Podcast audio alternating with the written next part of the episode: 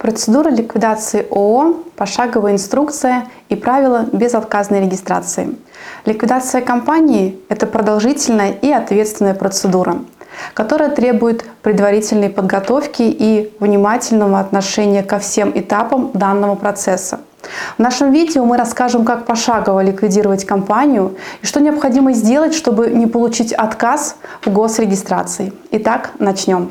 Хочу особо отметить обязанность ликвидируемого работодателя в погашении заработной платы перед его работниками и выплате им выходного пособия в размере среднего месячного заработка. Не забываем, что за работником также сохраняется получение среднемесячного заработка на период трудоустройства, но не более двух месяцев. Уведомить сотрудников о предстоящем увольнении работодатель обязан за два месяца. Итак, давайте рассмотрим, какие этапы необходимо преодолеть при ликвидации ООО. Всего четыре основных этапа необходимо пройти, прежде чем вы получите уведомление о снятии с учета компании, то есть о ликвидации. Первый этап – принятие решения о начале процедуры ликвидации и назначения ликвидатора, а также уведомление регистрирующего органа о начале процедуры ликвидации. С даты принятия такого решения руководством хозяйственной деятельности общества будет заниматься ликвидатор. Важно! Стоит отметить, что с даты принятия решения о ликвидации ООО у вас есть ровно один календарный год для завершения процедуры ликвидации. Второй этап – уведомление кредиторов – После того, как вы уведомили рекорган о начале процедуры ликвидации ООО, пора сообщить о этом всем имеющимся у вас кредиторам. Подав сведения о начале процедуры ликвидации в электронный реестр Федресурса, такая обязанность возникла с 12 ноября 2019 года, и в печатные издания журнала «Вестник» государственной регистрации. После публикации в печатном издании сообщения о ликвидации ООО у кредиторов есть два месяца для предъявления требований. Срок для кредиторов с даты публикации в электронном реестре Федресурса не устанавливается. Третий этап – утверждение промежуточного ликвидационного баланса – по истечении двух месяцев после уведомления кредиторов и отсутствии предъявленных требований можно приступить к следующему этапу – промежуточный ликвидационный баланс. Он готовится вашим бухгалтером и утверждается общим собранием участников или единственным участником общества. Документы об утверждении промежуточного ликвидационного баланса необходимо подать в рекорган. Важно! На момент утверждения промежуточного ликвидационного баланса необходимо произвести все расчеты с кредиторами, если они имели место быть. Четвертый этап утверждение ликвидационного баланса.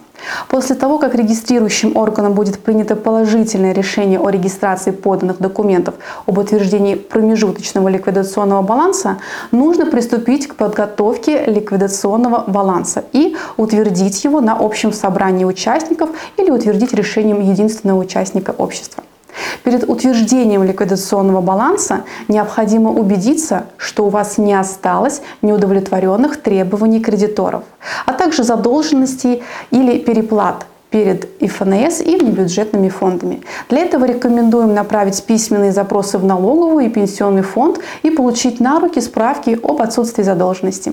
Если все требования были удовлетворены и у вас нет задолженностей, то на руки после регистрации поданных документов об утверждении ликвидационного баланса вы получите уведомление о снятии компании с налогового учета. Стоит отметить еще одну очень важную вещь. А, часто многие думают, что после первого этапа ликвидации, когда приняли решение о ликвидации компании, можно не сдавать отчетность и уволить бухгалтера. Это большое заблуждение. Общество считается ликвидированным только с момента внесения записи о ликвидации в ЕГРЮЛ получения на руки уведомления и листа записи об этом.